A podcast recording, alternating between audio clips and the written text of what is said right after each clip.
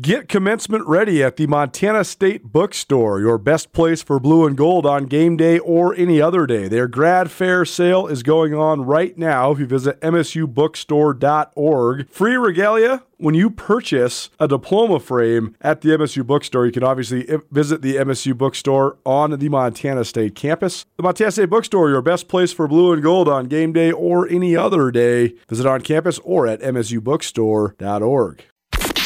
This is Nuanez Now on 102.9 ESPN Radio Missoula. What do they say? October is the greatest month of the year. I think that's what they say if you're a baseball fan. Welcome back. Nuanez Now, ESPN Radio, SWX Montana Television, and the ESPN MT app. I'm Colter Nuanez. If you missed anything in the show today, you can certainly find it on the Nuanez Now podcast, which is Available on all of your various podcast hosting platforms. And it's probably presented by Blackfoot Communications, the M Store, where they're all grizz all the time, and the MSU Bookstore. Uh, interesting first hour. A lot of stuff going on in the uh, FCS, uh, the FBS, the Division One Council, D1 Council met to met, has been meeting, and uh, the rise in the application fee to move up from the FCS to the FBS, that's the news of the day. $5,000 to $5 million. That's a, it's a substantial price increase, I must say so myself. And we'll see what sort of impact that has on the, the landscape of college football, but certainly we'll have some. So Sam Herder swung by to talk to us about that. We also uh, talked some Big Sky Conference football. Miles Hastings, UC Davis quarterback, joined us to preview uh, Davis's game against the uh, Montana Grizzlies. We also heard from Mike Anderson giving us a Grizz hockey preview. Three nights in a row, the Grizz are in action. Tomorrow, the next night, and the next night, that's Thursday, Friday, and Saturday. I got a bunch of schools from the Beehive State coming up Utah Valley, then Weber State, then Utah State. So uh, the tests will get incrementally more challenging as the weekend goes on. So that should be uh, a fun gauge uh, for Grizz hockey, and, and pretty cool that they've got those squads uh, coming in here uh, to Missoula. Let's talk some Major League Baseball playoffs. We'll have baseball games on anytime we can, and then anytime we're interrupting those games, uh, we'll certainly give you an update on what's going down. The game that's going on right now, the Twins and Blue Jays, is uh, the seventh inning just wrapped up, and the Twins are up two to zero uh, over the Blue Jays. Yesterday's scores included, uh, as we mentioned on the show yesterday, the Rangers winning four nothing against the Rays. Rays did not play well. A uh, bunch of of errors and and stuff. So I think that they're probably really glad the one and done format is no longer because they got another shot at it uh, today. Yesterday, the Twins beat the Blue Jays three to one. So uh, Minnesota a couple innings away from closing in on closing that series out. Uh, yesterday's scores also included the Diamondbacks beating the Brewers six to three in Milwaukee, so that's a, a bit of an upset there, uh, since Milwaukee had home field and was the uh, the division champ that's basically forced to play uh, in this wild card round. And then the Phillies, uh, they beat the the Marlins four to one. The other uh, games that are taking place today the Rangers beat the Rays, so that series is over. Rays are out. And uh, like I said, the Twins could close out the Blue Jays. Uh, Diamondbacks Brewers are at five, and Marlins Phillies are at six. So, given, I mean, just the way that these games could go, even though it's no longer a one game format, these things could be over in two days. Boom. Uh, unless Milwaukee could win, unless Miami can win, and unless the Blue Jays can rally in their current game down 2 nothing uh, against the Twins. Before we get into just the, the playoffs, this is our ESPN Roundtable presented by Paradise Falls of Missoula. You want to watch baseball anywhere, uh, any of these games, go on down to Paradise Falls. They have 22 big screen TVs, 18 draft beers, breakfast, lunch, and dinner. Great place to gather with family and friends alike for baseball, football, or any other sport. Uh, before we get to, to, to, breaking down this playoff, uh, these playoff matchups, and, and maybe how these playoffs are going to go, uh, Geoff and Andrew, Geoff uh, Safford and Andrew Houghton are both going to chime in. Uh, so we'll start with you, Andrew. Uh, just your your favorite storylines from this year. I mean, the way that this all came down, this was the uh, to me like the trademarks of this regular season were one a couple of really really dominant runs, especially by the top two teams in the National League. Also, the way that the AL West finished and how thrilling that was, and uh, the high payroll teams, several of the teams that spent the most money, the New York teams and, and the San Diego Padres, all of them out to dry, out out of the playoff field. So, what did you like though? What were some of your favorite storylines to follow down the stretch into the playoffs?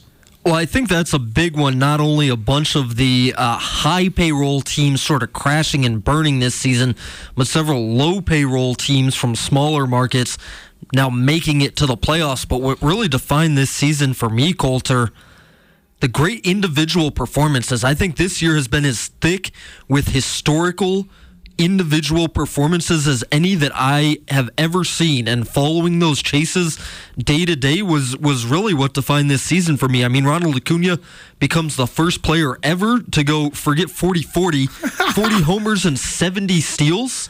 And he also hit 340. He hits 340. 337 officially, but still, I mean, ridiculous. But but Luis Arraez in Miami hits over 350. When's the last time you saw somebody do that? Shohei Ohtani has perhaps his greatest season, uh, where he hits 44 home runs. Oh, and also is one of the best pitchers in the AL. Corbin Carroll, the rookie outfielder for Arizona, becomes the first rookie ever to hit 25 homers and steal 50 bases. Uh, you were talking about how nobody drives in 140 runs anymore. Matt Olson in Atlanta hits 54 homers and drives in 139. Amazing. Uh, it, it, was just shocking uh, to see all of these guys. You know, Spencer Strider in Atlanta wins 20 games. How often do you see that anymore? Uh, it was really awesome watching all of those players accomplish and hit the individual milestones that they did. I mean, we had three guys, Acuna, Arraez, and Freddie Freeman have 200 hits. Freddie Freeman in in L.A. I think he hit 60 doubles, which is the first time that's happened in a long time. Mookie Betts in L.A. is having an MVP caliber season and also feel, filling in at shortstop for the Dodgers. He's such a ridiculous athlete. I, I just thought there was so so many great players having incredible signature seasons. I mean, when we look back at Ronald Acuna's career when he retires in 10 or 15 years, this season is going to be one of the first things that people bring up. Same for Shohei Ohtani. Same, of course, for Matt Olson. And even the guys like Corbin Carroll who are just starting their careers. The accomplishments that they were able to put up this year are going to be things that we remember for a long, long time. Last time somebody hit 350 came in 2010. Josh Hamilton hit 359. The year before that, Joe Mauer hit 365. And then before that, it was all the way back to 2003 when Ichiro hit 372. And that was a different game back then. I mean, you're talking, I mean, that's, you know, we sometimes our minds get warped. 2010 was a long time ago. I mean, 2010 is 13 years ago. That's a long time ago. The game has, is completely changed since then. Absolutely. And I mean, the other ones, I mean, Freddie Freeman just had the most doubles in a season since 1936. If I'm looking at the list right, he didn't even get to 60 at 59 doubles. Most doubles in a season since uh, I guess Todd Helton had exactly 59 in 2000. Those two are the only guys to hit that, that number since 1936. Wow. Yeah, I mean, I was trying to think of just even 50 double seasons. I mean, I was thinking of Albert Belle I think did it back to back years at the, when uh, at the height of my uh, obsession with him. But certainly, I mean, across the board. And then you got Shohei Ohtani doing things that haven't been done since Babe Ruth. Like literally so. haven't been done for more than a century. I got a chance to see Spencer Strider live this year. Guy is absolutely nasty. Uh, he's a throwback because I think that now, this day and age, there's so many different influences, but guys can throw so many different pitches this dude doesn't throw a whole bunch of different pitches. He throws two pitches. He, he throws it 99 miles per hour on the corner, or he throws it 91 miles per hour with a snap hook. It's like a slurve slider, kind of. There's just a breaking ball that's just off the table. It was really fun watching him pitch. I, I've been to a lot of Major League Baseball games in my life, and I thought it was That and when I saw Bartolo Colon strike out 12 and 8 full against the Mariners back in the early 2000s. Those are the two best single game pitching performances I'd ever seen. But Spencer Strider certainly uh, absolutely uh, elite. Geoff, what uh, ESPN Roundtable, Andrew Houghton, Geoff Safford chiming in. Anything to add to that? I mean, what, what sort of storylines did, did you find intriguing this year in, in Major League Baseball? Well, in a lot of ways, it was kind of a season, and obviously, Andrew touched on a lot of the individual performers, and in a lot of ways, it was kind of the emergence of some teams as well. Looking especially at a team like Baltimore. I mean, think about the Orioles. Two years ago, we're talking about a franchise that lost over 100 games. I mean, like, they were the laughing stock of they baseball. They were awful. I mean, and, it was it was like a question if they were even going to win 60. Yeah, I mean, you're thinking about them with the 2003 Detroit Tigers, which was the worst team I have maybe seen in I mean, maybe the Detroit Lions, the 0 16 team could come in there also, but that 03 Tigers squad was right there. But now here they are, way, well over 100 wins the AL East champs. Now they're going to face a challenge now, thinking about the Texas Rangers. That's a real interesting series. But not just changes with new players coming in, but so much to me made of all the new changes with the game of baseball itself. And a lot of that came to light last night. I felt Scott Van Pelt really broke it all down, all the different changes last night after the ball games, talking about the pitch clock and all the changes to the game of baseball and how in the wild card and he looked back to a time where he was a Baltimore Orioles fan in the 80s where the Orioles one season won 100 games and didn't make the playoffs. Totally. Because of what the format was. Because it used to just be two divisions, right? Correct. And it was four playoff teams. Here you go. Yep. You know, no real. Where now you got 12, and it's a lot of fun. And we've seen with this play, playoff format where teams have had success and have won the whole thing. Thinking about, and I think at least two have won the World Series from this wild card format. I know the San Francisco Giants, the 2014 iteration, won from the wild card spot. But I think all these changes in the game of baseball this year with the pitch clock and speeding the games up, I think it's really invigorated the game of baseball. And You've seen how regular season baseball was just, it moved better. I mean, the statistic I saw this season, there were nine games that were over three and a half hours long. The last two seasons, there were over, I think, 600 games that were that length. Impressive statistics. Geoff Safford, Andrew Houghton chiming in here uh, on the ESPN Roundtable. So, is Acuna going to for sure win the National League MVP? I mean, you would have to think so. Yes, I, I mean, I, I, just got a futures bet on it, so I'm really hoping. I put five bucks on Acuna before the season started. That one looks pretty good. Like what Andrew talked about. I mean, 40 home runs and 70 stolen bases. To do that is just insane. The it's really the only possible. thing that was awkward about that whole sequence. It came in a game against the Cubs, and so much was made of how the Cubs play-by-play broadcasts were kind of broadcasters were kind of unhappy about the game stopping and this high leverage spot in the ninth inning, and it was like, eh, I don't know about all that. I mean, this is a pretty historical thing we just saw. I had my futures bet on Julio Rodriguez to win the AL MVP for the Mariners. He had a great year. It hit 275, 32 homers, 103 RBI, but he's probably not the American League MVP, right? Who, who do you think's the AL MVP this year? Well, I think Shohei Ohtani's be been, Ohtani, been right? the MVP, and even though he shut it down the last month of the season, I think that's who it's going to be. he shut it down the last month of the season and still hit 44 bombs. Yeah, Unbelievable. and, I mean, he was also one of the best pitchers in the league. I don't know if we'll ever see a season like he has had again, just because it's even for him, because it's just so difficult to do that at, at such a high level, right?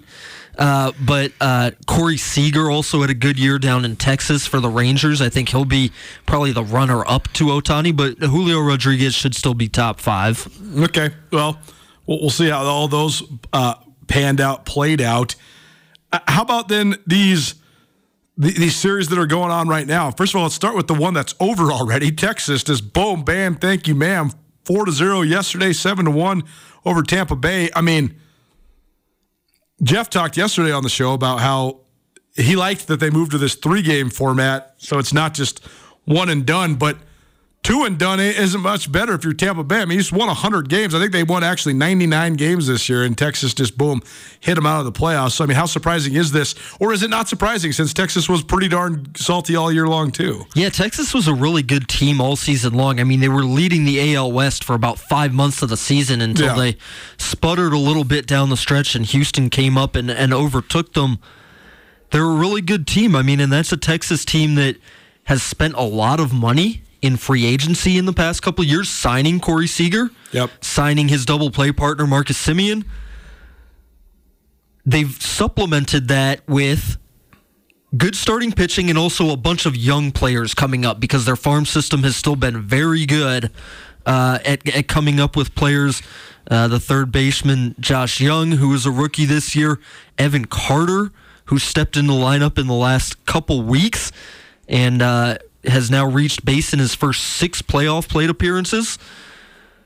So so that's been impressive and I think that it says a lot about, you know, even if you're getting a three game series, so much of it comes down to the starting pitching. Jordan That's Montgomery right. was great for Texas yesterday. Great. Nate Eovaldi was just as good for Texas today. They combined to give up one run in their starts. Both of those guys pitched through the seventh. Uh, and if, if you have guys throwing like that, there's not much that you can do against them in a short series, even if, like the Rays are, you're one of the best hitting teams in baseball. I mean, the Rays have depth all up and down the lineup. If the other guys deal in, there's not much you can do, and they just happen to run into to hot starters. I mean, both of those guys are good, but they just happen to run into hot starters on back to back nights. Well, and and Scott Van Pelt highlighted this yesterday the uh, the Jordan Montgomery acquisition was so big for the Rangers. I think he was one of four pitchers over the last 80 years that went uh, went deep in, uh, as deep as he went into that postseason game pitching scoreless baseball. Who happened to be a a midseason acquisition. So great job by the Rangers front office to add a piece like that. If you can get any production out of a guy like that at all, it's awesome. But if you get that level of a postseason start, uh, pretty darn impressive. It's our ESPN roundtable.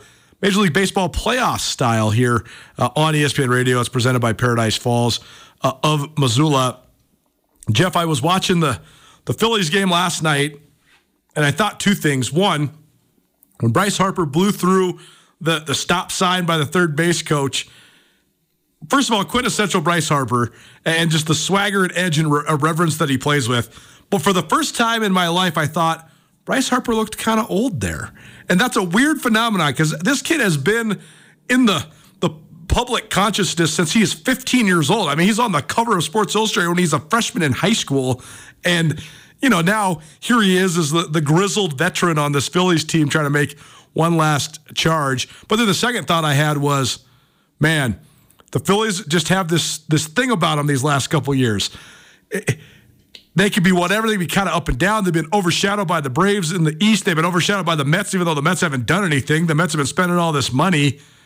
But I couldn't help but think last night, man, when the crowd is out in Philly and Harper's doing stuff like that and Schwarber's swinging for the fences, it's like, man, the Phillies are a hard team to bet against because they just have that they have that swagger that you just love about postseason baseball. I a thousand percent agree with you in every aspect. And first of all, with Bryce Harper, I agree there also, thinking about seeing him in high school. And I remember his, the first sound bite I remember coming out was the infamous now, that's a clown question, bro, where he was referring, where they asked him about going to Toronto, going to a place where at the time he was under 21 right. and they're asking about hey are you going to go out and drink? Sure. You know being a guy that was at the time he was 19 years old and that's a clown question bro. And now how here he is 30 plus years old leading this club. And just the electricity in that stadium is insane. I remember hearing on the broadcast that they were equating it to an SEC football type of environment. Just a wild place to play. And and you're right. You could just see it in the dugout with this Phillies club. You see all the celebrations, the inappropriate hand gestures at second base, the the hooping and hollering, and just the swagger in general. And also, former San Francisco Giant Zack Wheeler, he has just turned himself into a postseason monster up there on the bump. the last couple of seasons. That fastball changeup combination again, just outstanding last night, getting through almost seven innings, shut out. And now Aaron Nola, will he be able to continue his postseason success? Not quite living up to what he did last season ERA, ERA wise. Pretty good numbers um, at home, ERA just over three. So will Aaron Nola kind of be able to piggyback off that postseason success he had last season, just like Zack Wheeler did last night? Bryce Harper, only 30 years old. That trips me out because he's been in Major League Baseball for like 12 years. I, I mean, he like you said, he broke in when he was 18 or 19 years old. So that's why it feels like he's been around forever because he has. Um, when it, when it comes to these series, uh, Texas is moving on. Minnesota knocking on the door of moving on. Right now, they're up two nothing in the top of the ninth, so they're three outs away from eliminating Toronto. Arizona and Milwaukee is underway. And if Arizona can steal another one uh, in Milwaukee, they'll move on. But if Milwaukee can can get one, then they'll force a game three. Then you got Miami, Philly tonight. If the crowd is out in full force like they were last night, man, it's going to be tough to beat the Phillies. But which of these teams that could potentially move on from this wild card round, Andrew, if any, do you think could make any noise? Well, I think the Phillies are a pretty good shout for that, but the team that I'm going to go for is the team that already has moved on, the Texas Rangers. Sure. And I, there's a lot of reasons for that. Like I said, I think they're a well built team. In a guy like Corey Seager, they have a guy who's one of the best five players in all of baseball this year. Uh, they've got talent up and down that lineup. We just talked about their starting pitching, but I also think that just speaks to Colter. The AL seems a lot more wide open to me than the NL this year because the Braves in the NL were just absolutely lights out this year. Dominant. One, one of the greatest seasons that a team has ever had. Maybe the greatest offense that a team has ever had. Yeah, I mean, I, mean, I, I watched them live in San Francisco, and I was just blown away, man. Like they're they are just a absolute powerhouse. One through nine in the lap, they're just so good. It's unbelievable to watch them. I mean, they have they slugged as a team 501 this year. You think about a great hitter as a guy who hits 300, gets on base 40% of the time, and slugs 500, the 345 hitter. Sure. They did that as a team, as a slugging percentage. That's amazing. Matt Olson hits 50 home runs. Acuna hits 40 home runs. Ozzie Albies and Marcell Ozuna and uh, all these guys hit 30 home runs. I think they had five 30 home run hitters in their lineup. Austin Riley is the other guy who hit 30 home runs. It's unbelievable. They've got the starting pitching because you've got Spencer Strider. They were historically good this year. And then below them, you've got the Dodgers, who right. got off to a slow start this year, of course, but they're still the Dodgers. I mean, they're a player development machine. They've got two of the best players who in also, baseball. Yeah, they also happen to have two of the best guys in the whole major leagues. Mo- Mookie Betts and Freddie Freeman, yeah. who are probably going to finish second and third behind Acuna in the MVP voting. I just think it's going to be really difficult, even if the Phillies win this series, and and for whoever ends up winning the Brewers Diamondback series, to go and beat those teams, especially when those teams have home field advantage. So I feel a lot more comfortable picking an AL team, and I think the Rangers already having moved on. They looked really good in these two games in Tampa. And I just think they're a good team. I mean, they easily could have won the AL West this year and have been waiting in the division series with the bye. So if I got to pick one of these teams, I'm picking Texas. We'll have as many of these games as we possibly can on uh, ESPN Radio.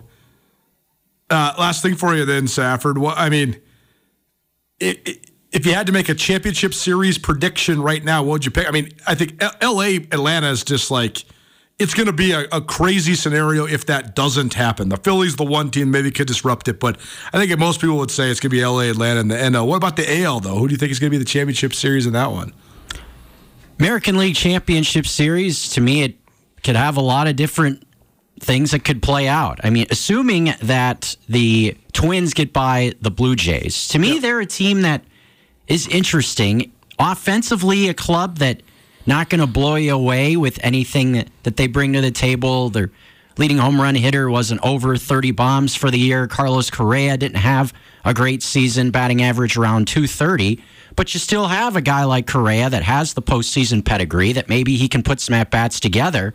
And you know the Twins can pitch it with guys like Sonny Gray, who was fantastic today, again for the Twins, five innings, five hits, six Ks, no runs. Good stuff for him. So you look at that team, pitching staff wise, it can make some stuff happen. But you look at it with Houston, with them being the defending champs, that's such an interesting factor into it. And then the upstart Baltimore Orioles. How will they do kind of in their first test? So to me, you got the teams that that you know are going to be able to challenge. Bruce Bochy's won three World Series championships. He knows what he's doing, leading a team. Corey Seager's been there. Marcus Semien has been in a number of postseason battles, whether look back even with the Oakland A's, part of some solid teams with Bob Melvin. So you know that the two Texas teams are going to be there. Don't mess with Texas.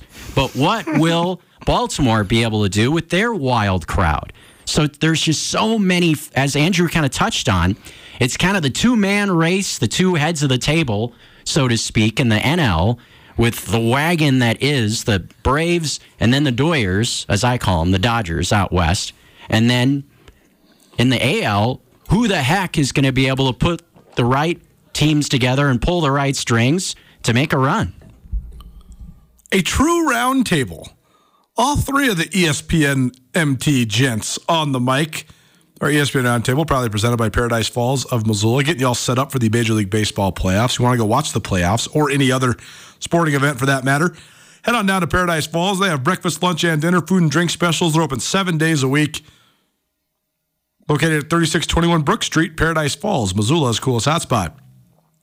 Evaluations of the Montana State Bobcats at the midpoint of their season as the Cats are on a bye this week. Keaton Gillogly, the voice of the Cats, joins us next. Keep it right here, ESPN Radio.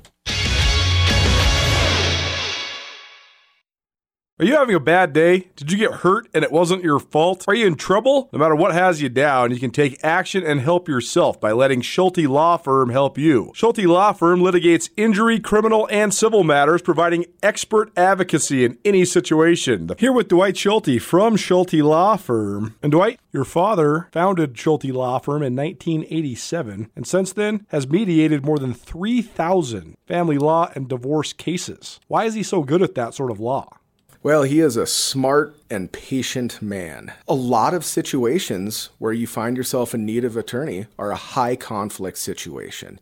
And it's really important, and it's a, a, a tenet of our firm that we work through litigious issues in a collaborative way. It's important at Schulte Law Firm that when we're litigating these very serious issues that impact people's lives, that we do so in a way that provides the best representation and the best result to our clients. And what we have found is that the best way to do that is to litigate these issues effectively while doing so with a high degree of professionalism. We can have these disagreements without making it personal. Visit jschultelaw.com. One, two, three. One is now on ESPN Radio. Tomorrow at the Wilma, there's a live auction in preparation for the Watson Children's Shelter Tennis Pro Am hosted by the Peak Health and Wellness Center. The action in tennis actually plays out Friday through Sunday. There's a, a youth tournament going on, a, a juniors pro am on Friday morning, and then uh, all the main action, formative actions Friday through Sunday out there at the Peak uh, Health and Wellness Racket Club. You're bidding tomorrow on some elite tennis players to play with you in this pro am, former Olympians, Grand Slam winners, U.S. Open champions, and much more. This event promises to be a smashing blend of world class tennis action, camaraderie, and philanthropy, and it's all for a great cause. The Watson Children's Shelter has a mission to provide safety, nurturing, and stability to children and families through quality service and trauma informed care. Welcome back. Nuanez Now, ESPN Radio. Montana Minute here on Nuanez Now, ESPN Radio, and uh, it is a bye week at MSU, and I think uh, pretty perfect timing for a bye week because it's almost basically at the exact midpoint of the season. Bobcats four and one overall, two and zero in Big Sky Conference play, and uh, now they're getting into the meat of their schedule. Got Cal Poly coming to town next weekend, and then we're going to learn a lot about the Cats with trips to Sacramento State and to Idaho to wrap up October. Keaton Gillogly, the voice of the Bobcats, joining us here uh, on our Montana State Minute. Keith, thanks for being here, man. How you doing? I'm doing good. How are you? Uh, very well. First of all, you're a big baseball guy too, so I got to ask you, what do you think of the baseball playoffs? First of all, do you like the, the the revamped wild card? Do you like this three game series rather than just the the one and done? I mean, you know, whether I like it or not, Rob Manfred's not going to change it. So right. I'm just kind of appreciating exactly what it is. You know, I enjoyed the one and done. I missed the opportunity for a game 163. Uh, but, you know, a three game series is nice. I like having the top two division teams, uh, division winners, you know, get that bye kind of stinks for you know that third division winner not to get the bye. So yeah, I don't know. I'm just enjoying it. There was a lot of good baseball yesterday. Definitely a lot of good baseball, and it's going to be a, a, daily occurrence here, which is awesome. And playoff baseball is just so fun. Uh, what, what, do you think? Who, who do you think the favorites are in the in the AL and the NL? Yeah, uh, you know, in the National League, certainly the Dodgers and Braves are just obscene. Like For it's sure. really, really ridiculous how good how good they are uh, right now. I mean, it's just it, it's really it's pretty mind blowing. Uh, over in the AL, it does feel pretty open. You know, I mean, if the Orioles are, you know, they were the best team over six months, but they're so young. Like they're so young. Um, and the fact that the Rangers beat the Rays, that's a big step. I mean, the Rays had such an incredible start to the year and then kind of faded. So the Rangers got that game one at Tampa Bay. And then, you know, Houston, you can never count them out with Dusty Baker and, and all the experience they have on that side. So I think uh, the AL feels a little bit more wide open right now. You know, the Twins getting that first win. I know they made Coach Vigen pretty happy, but snapping that long streak was a, a big one. And, uh, you know, they've got some experience too. So I think the AL is wide open and the National League's definitely coming down to Atlanta or uh, or LA. And I, I bet I bet Atlanta bats uh, kind of take care of the LA uh, LA pitchers. Well, it should be uh, interesting to follow. Let's talk about the Cats. Uh, first of all, I mean, y- you follow this team as well as anybody. What have been some of the highlights so far for you uh, of this sort of pseudo first half of the season? Man, so many. Um, you know, the running back room has been awesome. Julius Davis has been even better than I think we could imagine. Uh, Scottre Humphrey has been a revelation as a true freshman, basically like a bowling ball getting rolled between those tackles. Uh, but I think the biggest thing is the defense. You know, uh, they had a few, you know, mistakes against Portland State, but, you know, Portland State has some guys that are hard to tackle. Dante Chachere is legit. Uh, you know, Quincy Craig is a legit kid. Th- those are really, really good football players.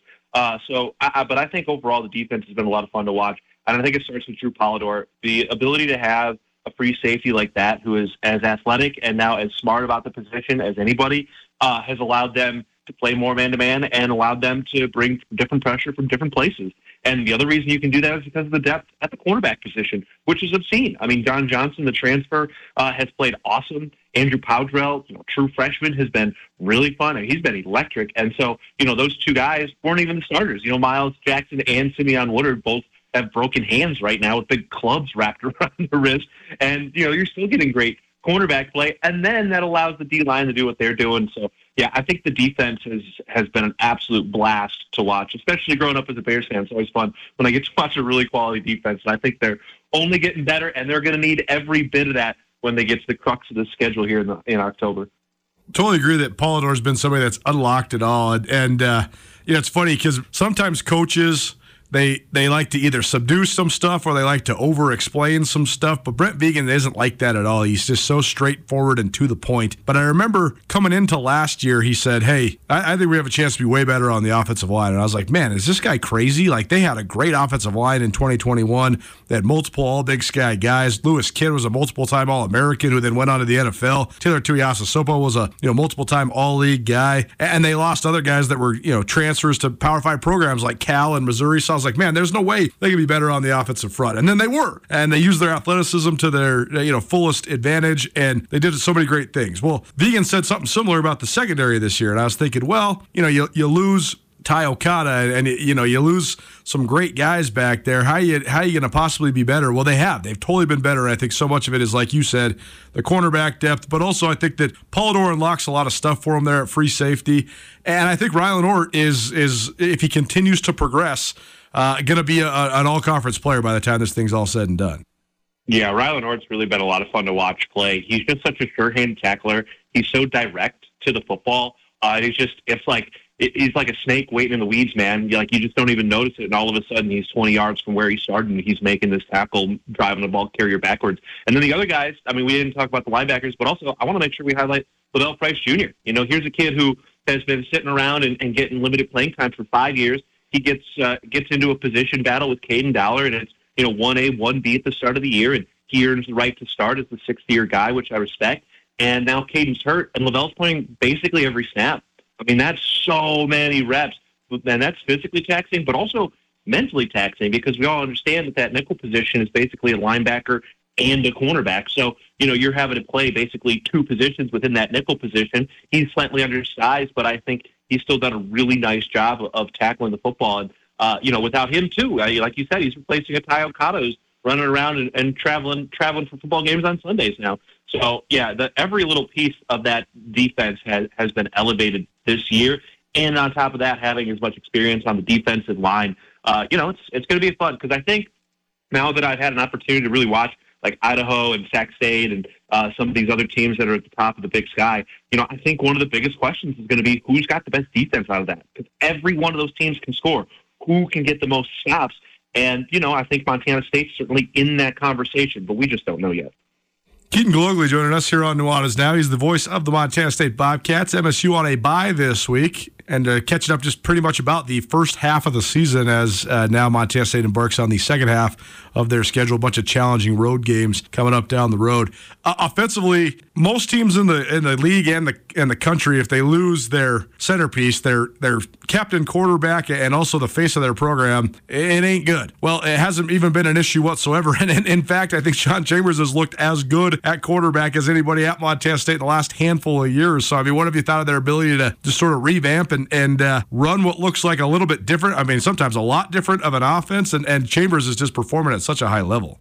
Yeah, I mean, what a what a moment in time to watch the way those two quarterback systems has worked out, and where you would be without either one. Because Chambers was hurt plenty last year, and we are seeing Chambers. I think that was yeah. I, I think his last game against Portland State was his best passing game uh, as a Bobcat. I don't think it was really that, even that close. I mean, he was really really dialed in. And here's a guy who had four rushing attempts as well. So we are seeing him find a little more balance. We heard Coach Vigen two weeks ago in the press conference kind of talking about, hey, look like we understand that Sean can be physical. He can be one of the most physical guys in the conference, but he doesn't need to be that physical guy. We just don't need him to be doing that on a daily, on a on a you know play by play basis because that's how you get hurt. You know, you you're, you're trying to play into January. You don't want to be getting your guys hurt too badly. And yeah, you can deploy that. And we saw them kind of deploy it a little simpler in a simpler way against Portland State, right? Like he only had basically two designed runs up the middle one went for like 30 yards. The other one went for 88 yards and a touchdown.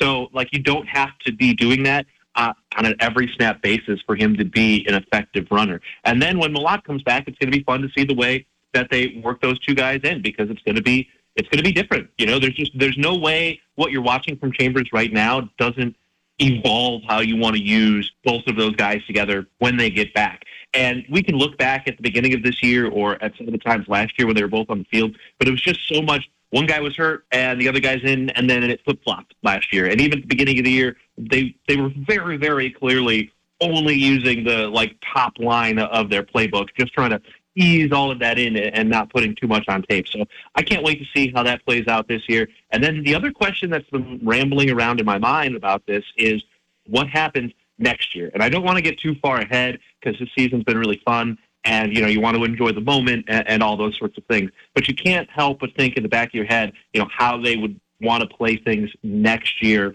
with Mellott in his final year and Chambers, uh, you know, on the move and, and finally graduating. So it'd be interesting to see how that happens because you know, as you you've seen the way Mellott has worked, he's been tremendous.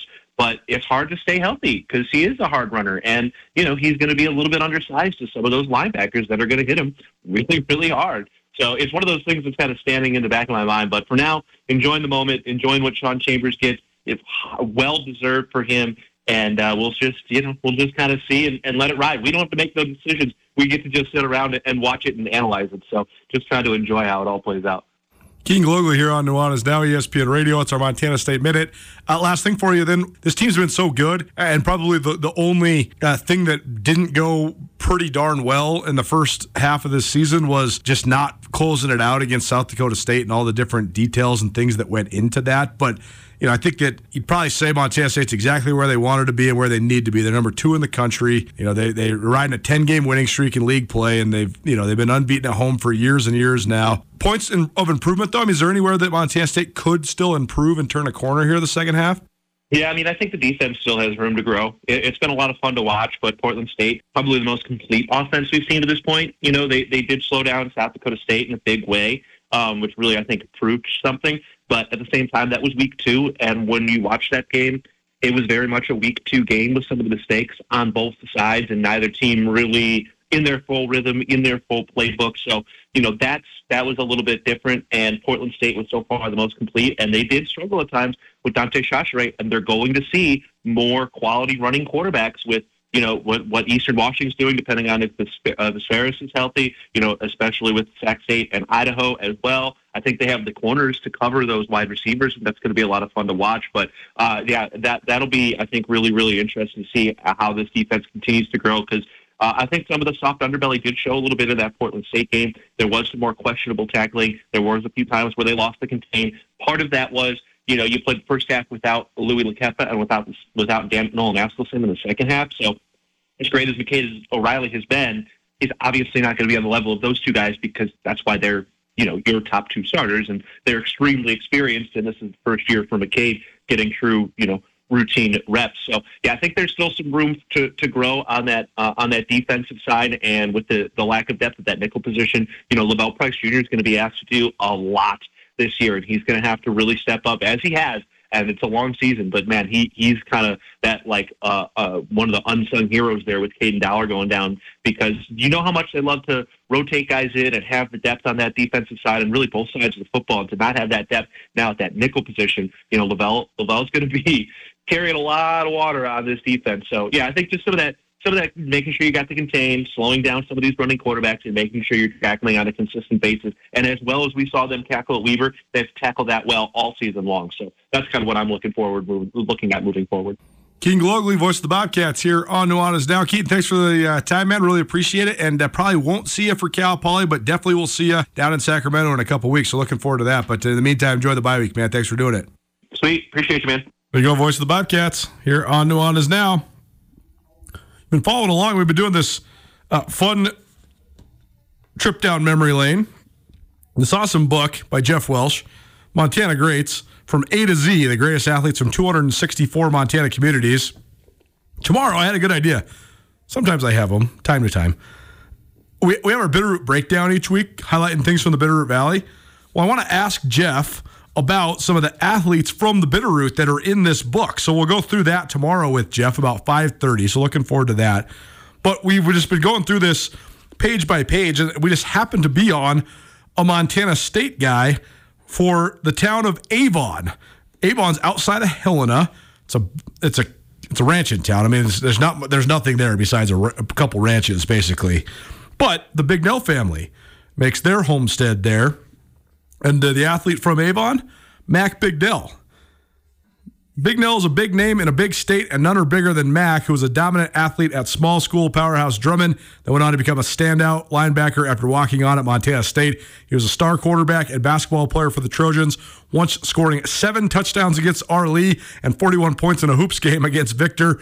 A captain for the Bobcats, he led the team in tackles for three years running. Bignell earned all Big Sky honors as a junior and uh, All American honors as a senior. He was a uh, invitee to the Philadelphia Eagles camp and had a cup of coffee in the NFL. One of my favorite stories I've written at Skyline Sports was a profile on Mac Bignell. Mac Bignell lost his hearing when he was a, little boy, and he's not fully deaf, but he's he's most of the way deaf, and but he he can communicate perfectly fine. He can have a full on conversation with you. He talks incredibly well. He's a great quote, and he's a very insightful guy.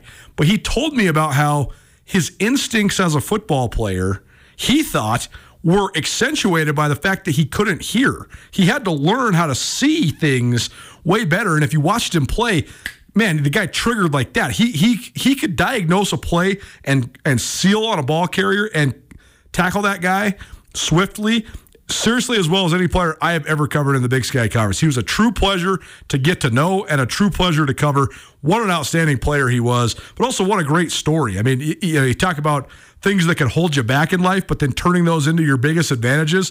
I thought it was an incredible deal, and he's a he's a really cool dude. I know he's still around the Avon area and uh, spending a lot of time hunting and riding his horse and uh, being a Montanan. And so, uh, what what a great story! But to Avon, Montana, a little dot on the map, but one of the great athletes, I'm sure, in that book comes from Avon. So we'll keep doing that tomorrow, highlighting some of the Bitterroot towns from Montana greats with our good buddy Jeff Welsh.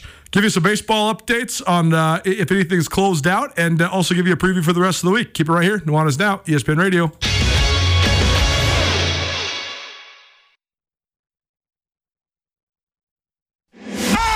It's Nuanez Now on 102.9 ESPN Missoula. Watch the show statewide on SWX Montana Television. Well, that was quick. Welcome back. Nuanez Now, ESPN Radio, SWX Montana Television, and the ESPN MT app. The Twinkies moving on. Minnesota 2 0 over the Blue Jays. So uh, we had some AL wildcard action planned for you tomorrow during the lunchtime hour, but both the AL series are already done. The Rangers moved on earlier today, beating the Rays 7 to 1.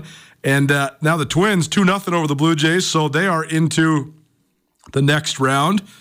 It's now just the National League Wild Card series remaining. Brewers up 2 0 on the Diamondbacks. Brew Crew need to win that one to stay uh, alive. And then uh, we will be rolling right into Marlins at Phillies. Philadelphia wins. Uh, they move on. Miami wins. They'll force a uh, deciding game three. So plenty of baseball action going on. If you missed anything in the show today, we talked college football with Sam Herder.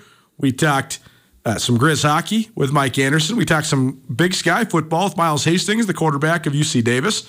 We talked all the way around the Major League Baseball playoffs and some great Major League Baseball storylines from the regular season. Geoff Safford and Andrew Houghton both uh, contributing on the ESPN Roundtable. We also heard from Keaton Gillogly, the voice of the Montana State Bobcats, as part of our Montana State Minute. You can find all of it on the Nuanez Now podcast, which is probably presented by Blackfoot Communications. To see how Blackfoot can help you and your small business, visit goblackfoot.com. The M Store, where they're all grizz all the time, and the MSU Bookstore, your best place to get blue and gold on game day or any other day. Uh, tomorrow, fun show for you. We'll hear from, as I mentioned, Jeff Welsh talking Montana greats, Bitterroot Valley style. Brooks Nuanez, all things NFL. We'll also hear from Rocky Lencioni. He is a, a stud receiver at Bozeman High School. He's getting a ton of interest recruiting wise from the Ivy League, the Pac 12, and the Montana schools. And then we'll also hear from Mike Cody. He's the offensive coordinator and offensive line coach at UC Davis. Dan Hawkins unavailable this week, so caught up with somebody else. We'll see you tomorrow, 4 p.m. Nuanez Now? ESPN Radio.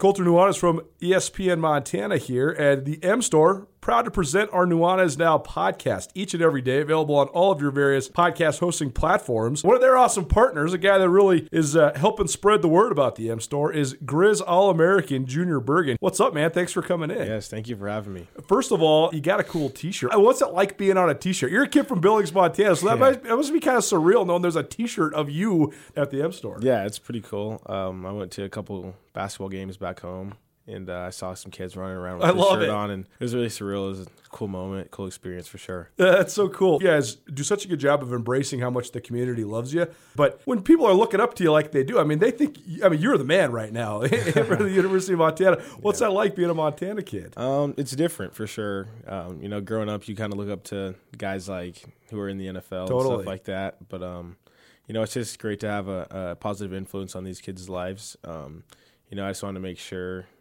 uh, I set the example and lead by example and give them someone to look up to. Go check out the M Store. They're located there at the corner of Higgins and Broadway here in the city of Missoula. And you can also visit anytime online, montanamstore.com. They have all the latest and greatest, a whole bunch of original Grizz gear. And of course, they have Junior Bergen t shirts. Junior Bergen, proud partner with the M Store, as well as us here at uh, ESPN Montana. Thanks for swinging by, man. Yes, sir. Thank you for having me. The M Store, where they're all Grizz all the time.